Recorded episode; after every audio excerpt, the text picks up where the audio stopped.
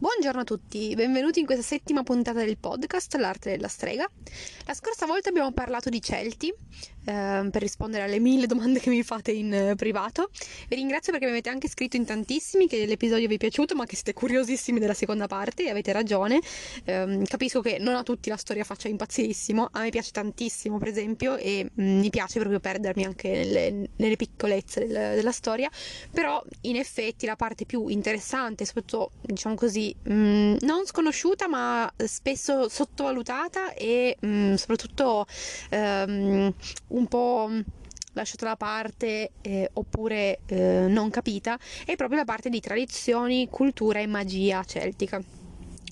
Per iniziare questa, questa, puntata che spero vi piacerà, eh, non so bene, prima di tutto non so bene quanto durerà, nel senso che eh, come sempre io non mi preparo tutto quello che voglio dire, la scaletta, tutto scritto perché trovo che sia meno spontaneo, mi piace molto di più fare una chiacchierata con voi, quindi io vi parlo un po' come faccio ai miei eventi, un po' come faccio durante le conferenze, insomma una cosa tranquilla dove so più o meno cosa voglio dirvi ma non mi preparo niente. E um, e quindi non so bene quanto durerà questa puntata, ma soprattutto sono certa che tralascerò delle cose, sono certa che, che mh, vi accennerò a delle cose ma non le approfondiremo, ci saranno tantissime puntate che possiamo fare in futuro, quindi già adesso vi dico subito che se non trovate un argomento di cui vorreste sentir parlare dentro questa puntata non vi preoccupate, però scrivetemi un messaggio in privato su Instagram, ci sono cose che approfondirò di sicuro, per esempio la scrittura sacra, ci sono cose di cui parleremo molto più approfonditamente, ma ci sono anche altre cose che vorrei capire se vi interessano o meno prima di parlarne, fare magari una puntata tutta sul ruolo della donna nel mondo celtico e poi non ve ne frega niente. Eh, quindi magari scrivetemi appunto un messaggino su Instagram, mi trovate come la via del fuoco. Um, prima di iniziare appunto vi dico che moltissime cose le, um, le dirò un po' en passant, quindi uh, anche qui se volete approfondire scrivetemi. Quindi di cosa parliamo in questa puntata? Parliamo della cultura Ehm, delle tradizioni, della spiritualità e religione, anche se per quanto riguarda la religione non parleremo proprio del dogma religioso, diciamo così, eh, celtico, perché è molto lungo e soprattutto per quanto riguarda divinità, cosmogonia, eccetera, eh, se vi interessa facciamo volentieri un'altra puntata in questa puntata vorrei parlarvi più che altro in generale della cultura e della, diciamo così, spiritualità celtica. Um, una parte sarà appunto quella um, presa dal, dalle fonti, insomma, da quello che abbiamo sui Celti, una parte sarà qualcosa di più, diciamo così, personale, della mia via. Se poi vi interessa un... Um, una puntata solo sul, sul, mio percorso spirituale molto volentieri. Um, inizierò citando una fonte che eh, è Plinio il Vecchio e um, appunto vi leggerò un suo passo perché secondo me è molto rappresentativo per quanto riguarda la magia celtica che è la parte di cui tutti mi chiedete di più. Quindi questa, in questa puntata mi um, insomma parlerò di più appunto della magia celtica Partiamo quindi subito con il passo di cui vi parlavo, eh, che è un passo di Plinio dove parla della religio- religione della magia. Parla della religione della magia in generale, di un po' di tutte le culture, di come sia nata la magia, ma mh, mm, vi leggo un trafiletto, non vi leggo naturalmente tutto il, il trattato, eh, perché c'è una parte sulle Gallie che ci interessa molto e quindi ascoltiamo. Presso le popolazioni italiche esistono certamente tracce di magia nelle dodici tavole e in altri documenti che ho esposto in un libro precedente.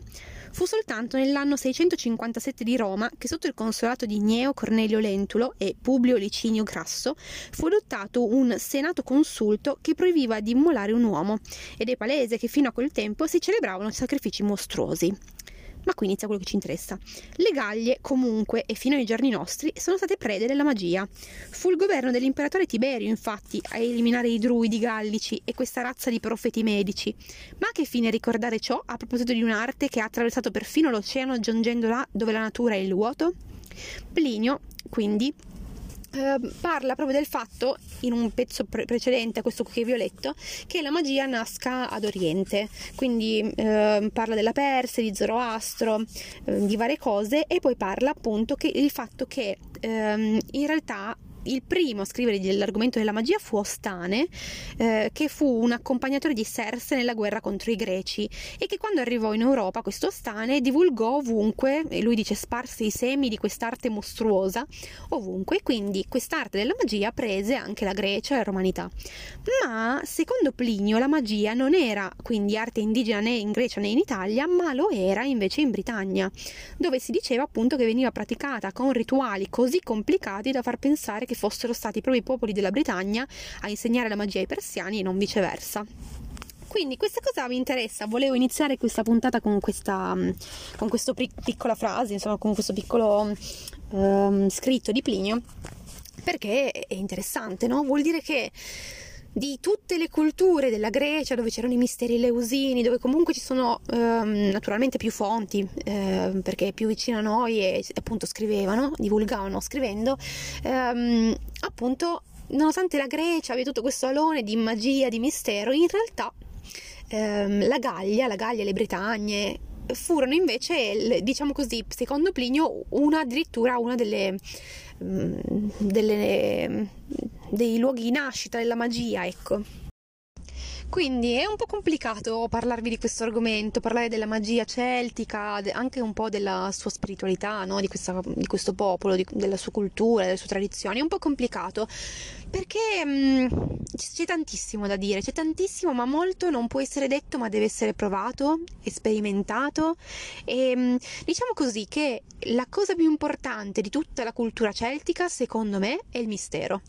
perché non ci sarà mai, mai una mm, qualcosa che io possa dire che spieghi completamente ciò che è la spiritualità, la cultura, la magia per i Celti, proprio perché per i Celti la cosa più importante era il mistero. Addirittura ehm, tutti, tutti, i Celti parlavano per enigmi, quindi la parola per i Celti ha un valore molto importante perché prima di tutto quando viene data non può essere tolta, la parola è vincolante, ciò che si dice è vincolante, addirittura eh, furono probabilmente loro tra i primi a utilizzare il vincolo della parola come magia. Quindi si utilizzava proprio la parola, i druidi utilizzavano, anche i bardi utilizzavano la parola per um, lanciare incantesimi, le lettere, gli oam, l'alfabeto sacro, insomma vi sto mettendo su un sacco di cose, sto dicendo un sacco di cose che magari non sapete neanche bene, perché è proprio complicato parlare di Celti, diciamo proprio che partiamo da qui, la, la fonte principale è il mistero. Dobbiamo tornare un attimo alla puntata della, della scorsa volta, perché sapete che vi parlavo de, delle popolazioni della Dea, no? Le popolazioni megalitiche, coloro che sono veri, la vera popolazione autoctona nostra europea, che viene poi invasa appunto dagli indoeuropei e si formano i Celti. In realtà, appunto, vi dicevo che i druidi e le druidesse non erano i sacerdoti delle popolazioni dell'est, ma erano i sacerdoti delle popolazioni megalitiche, le popolazioni autoctone che vivevano già qui, che quindi avevano già una loro, una loro cultura sicuramente, ma soprattutto una loro spiritualità, religione, ehm, anche mondo magico esoterico, no? che quindi portano all'interno della cultura celtica, che prende da lì a piene mani, cioè prende la parte spirituale e religiosa rimane in mani ai druidi eh, e alle druidesse e quindi è quella che noi consideriamo come celtica, nonostante non sia celtica ma sia appunto neolitica. Questi tre reami sono eh, sicuramente il reame animale, poi c'è il reame terrestre, diciamo così, quindi terra, rocce, e poi c'è il reame delle erbe.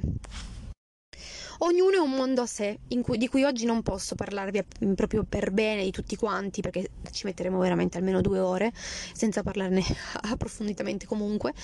Diciamo che il reame degli animali è eh, ciò che si può definire più sciamanico, perché il rapporto con gli animali è ehm, soprattutto di impronta più sciamanica, che sicuramente erano le popolazioni megalitiche, probabilmente erano appunto sciamaniche, no? ehm, dovendo vivere a contatto con la natura ehm, e soprattutto con, in, diciamo sì, in suo accordo e non come i Celti che invece combattevano. No?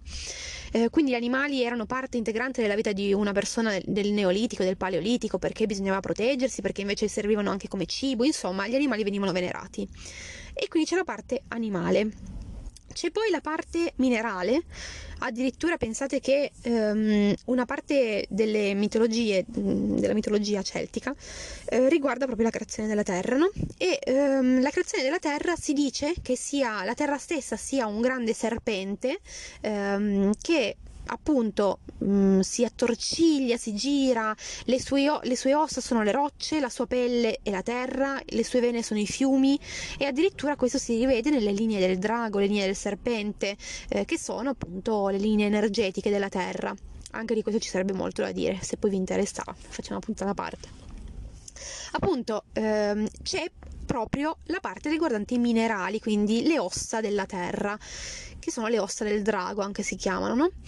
I minerali hanno, cioè le rocce, hanno una parte importantissima all'interno della cultura celtica perché o meglio, ancora più che della cultura celtica, della cultura della dea, quindi della cultura dei popoli megalitici. Perché i popoli megalitici costruivano con le rocce i megaliti, no? E quindi i loro luoghi sacri. Questi, mm, questi, luoghi non sono messi a caso, cioè le rocce non sono messe a caso in un punto, ma venivano messi nei luoghi che erano luoghi energetici, luoghi di potere, che sono i luoghi ehm, situati sulle linee del drago della Terra. Cosa sono le linee del drago della Terra? Sono queste meridiani, possiamo chiamare come noi abbiamo i meridiani all'interno del nostro corpo, così ce li ha la Terra. Ha queste linee di energia, alcune più grosse, alcune più piccole, che tutte serpentose, tutte aggrovigliate, si girano l'una sull'altra, si accavallano una di qua, una di là e creano una rete che com- copre tutta quanta la Terra. Queste linee possono um, accavallarsi l'una sull'altra e laddove due o più linee si accavallano si creano luoghi di potere, luoghi in cui c'è più energia di potere no? eh, della terra. In questi luoghi venivano posti i megaliti, quindi i luoghi sacri. Ci potevano essere posti i cromlech, che sono i cerchi di pietre, i menhir, che sono le pietre erette, eh, gli allineamenti di menhir, quindi tante pietre erette. Mm, insomma, si potevano mettere i dolmen, per esempio, ehm, si mettevano appunto i, tutti i luoghi sacri venivano posti nel, in alcuni luoghi eh, che mm, venivano appunto eh, individuati come luoghi di potere. Le rocce avevano quindi un'enorme importanza perché naturalmente segnavano i luoghi, eh, di, di no, luoghi sacri, luoghi di culto di quella popolazione, le popolazioni neolitiche, no? E um, Oltretutto poi per i Celti le rocce diventano anche la casa degli eroi, quindi gli eroi si tramutavano, diventavano ehm, la loro anima, andava nelle rocce e quindi ehm, appunto diventavano importanti anche per quel motivo lì, oltre che per tutti quelli che vi ho detto adesso. L'ultimo e il terzo reame che individuo io è quello delle erbe.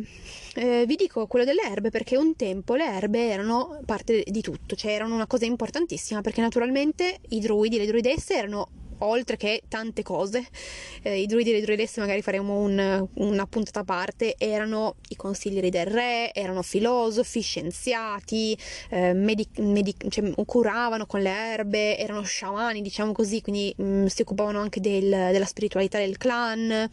Insomma, erano veramente il tutto, oltre che addirittura bardi, poeti, eccetera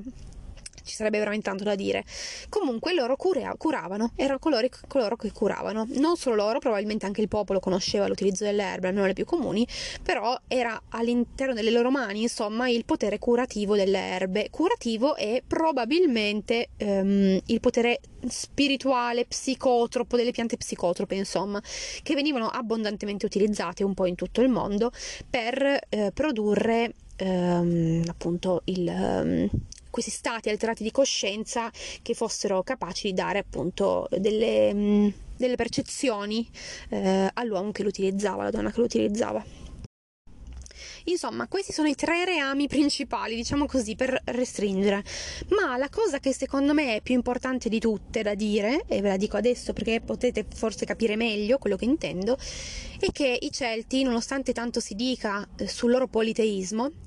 in realtà, per molti studiosi e anche per me, non sono assolutamente politeisti. I Celti sono animisti, quindi eh, erano animisti, quindi vuol dire che eh, loro vedevano in qualsiasi cosa un'anima, quindi tutto è vivente, tutto è anima.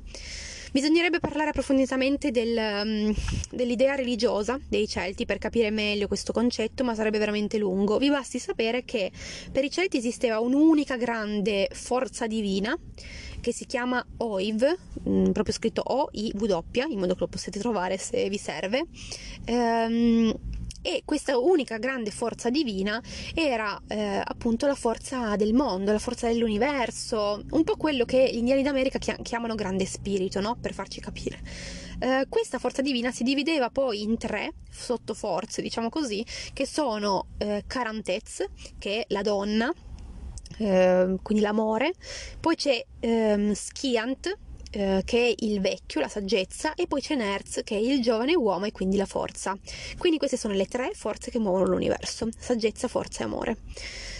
Per i Celti. Il 3 tra l'altro è un numero molto importante, anche qui ci sarebbe, parlare, ci sarebbe da parlare della numerologia sacra, il 3 è il numero del tutto, eh, quindi è il numero della, diciamo così, mh, mm, della perfezione, si, si, ritrova in tantissime cose che riguardano i Celti, in realtà anche tante altre popolazioni, eh. il 3 è proprio un numero dell'universo, un numero sacro dell'universo.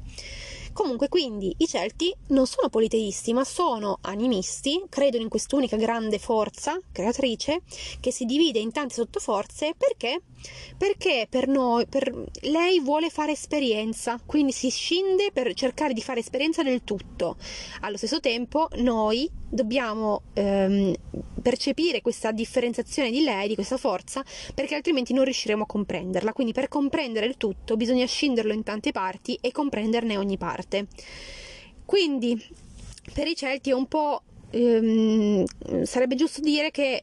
noi siamo parte della divinità, no? Noi anche siamo divini, quindi la nostra scintilla divina è parte della divinità totalizzante e quindi ehm, noi comprendiamo e ritorniamo al tutto e il tutto comprende, si divide per, per, um, per diventare appunto noi. È interessante questa cosa, ma è un concetto filosofico veramente molto eh, più complesso di come ve l'ho detto io e sarebbe da, da dedicargli del tempo perché mh, mm, per quanto molti non lo pensino, i Celti avevano una propria filosofia e tra l'altro ne è arrivato pochissimo, ma quello che è arrivato è interessante. Quindi vi ho detto un sacco di cose, ma poi in realtà nel, nel complessivo cos'è la magia celtica? La magia celtica è un insieme di tecniche, di mh, mm, consapevolezza, di cultura proprio, perché è come ci si approccia al, um, al mondo esteriore, che è tipico del mondo celtico. Nel mondo celtico esisteva la Brict, che è um, proprio la magia, cioè il termine per magia in gaelico, che si riferisce a un sacco di cose diverse, a un sacco di attività diverse, molte delle quali sono correlate alla parola, al suono e alla poesia. Quindi i Celti, i, i druidi proprio, eh, utilizzavano la parola per moltissime forme di magia, eh, quindi Brict, ehm, ma se guardiamo accuratamente in realtà utilizzavano anche altre forme di espressione come il, i gesti, quindi per esempio gli Oam, che sono la scrittura sacra, veniva rappresentata anche attraverso le mani, le dita delle, delle mani e eh, attraverso altre parti del corpo e poi ne parleremo magari, attraverso la danza, attraverso il mascherarsi, attraverso la musica, eh, le canzoni, attraverso l'architettura sacra, attraverso i sacrifici, il linguaggio, le offerte, attraverso i, i costumi eh, di mm, eh, modo di seppellire i morti, insomma ci sono un sacco di cose che rientrano all'interno del, dell'atto magico, diciamo così. E proprio perché ci sono un sacco di cose, il fatto è che eh, i Celti non dividevano sacro e profano, quindi tutto è sacro e tutto è profano, no? Per cui la magia non è un atto per cui si compie quell'atto ed è finita, ma si vive in modo magico, diciamo così, tutta la, la vita, tutta l'esperienza per avere eh, forza, valore, questa magia per funzionare deve essere infusa di potere, quella si, che si chiama in, ehm, nel mondo celtico nerto, che è questa forza, questa energia, questo potere che eh, rende il rituale, la parola o quello che si è ehm, fatto ehm, valevole, quindi che funzioni. Quindi, per esempio, eh, la ritualità, tutta la ritualità è ehm, un atto che viene fatto per riuscire a incanalare questo potere, no? In più, come vi ho detto, eh, ci sono dei luoghi che sono più mh, potenti che aiutano eh, gli umani, insomma, a raggiungere un livello di potere più alto. Quindi Nemeton, i luoghi sacri, che possono essere sacri perché noi li abbiamo disegnati, disegnati, come tali, oppure sacri perché sono luoghi dove si incrociano le linee del drago, eh, hanno una maggiore energia e quindi ci aiutano a compiere appunto eh, la magia, diciamo così. Quindi in pratica finendo tutta ehm, la magia celtica non può essere ehm, delimitata solo all'utilizzo di erbe, all'utilizzo di alberi o a certe tecniche, ma è tutto quanto un enorme calderone proprio dentro il quale bisogna inserire tutti i vari pezzetti che ci aiutano nel comprendere questo grande mistero. È un argomento veramente tanto complesso, io spero veramente di avervi dato almeno un input, almeno un, um, un'idea per poter cercare maggiormente se, vi, se, l'argomento vi interessa oppure per scrivermi in privato se volete argom- um, approfondire un certo argomento piuttosto che un altro perché a me fa molto piacere e mi fa molto piacere sapere anche eh, da che parte andare, no? perché ci sono tantissime cose che vorrei approfondire, um, c'è il linguaggio sacro che mi è molto caro, gli Oam, eh, le erbe che utilizzo mh, tantissimo, insomma ci sono tante cose eh, che, si possono, che si possono appunto esplorare però eh, ognuna di queste cose è un pezzettino che va ad aggiungersi al grande calderone dentro il quale vive eh, la magia celtica, diciamo così, che non può essere una cosa relegata a solo un momento, eh, solo un attimo del, della nostra giornata, della nostra vita, ma deve essere, secondo me, naturalmente, eh, un modo in cui viviamo, una cultura, una filosofia, una spiritualità che seguiamo e che è integrata di tante, tante parti e anche di tanto studio in realtà, perché purtroppo purtroppo non c'è rimasto molto, ehm, però si può esplorare e ehm, esplorare è un, è un atto personale che prende anche molto, molte energie e molto tempo. Bene, io ho finito questa intro, non sono stata neanche troppo lunga, credo. Eh, volevo giusto darvi un'infarinatura generale su che cos'è appunto la magia celtica, ma farò sicuramente eh, altre puntate, insomma, su eh, vari argomenti. Io vi chiedo di scrivermi in privato quello che vi interessa di più e vi mando un grosso bacio alla prossima puntata.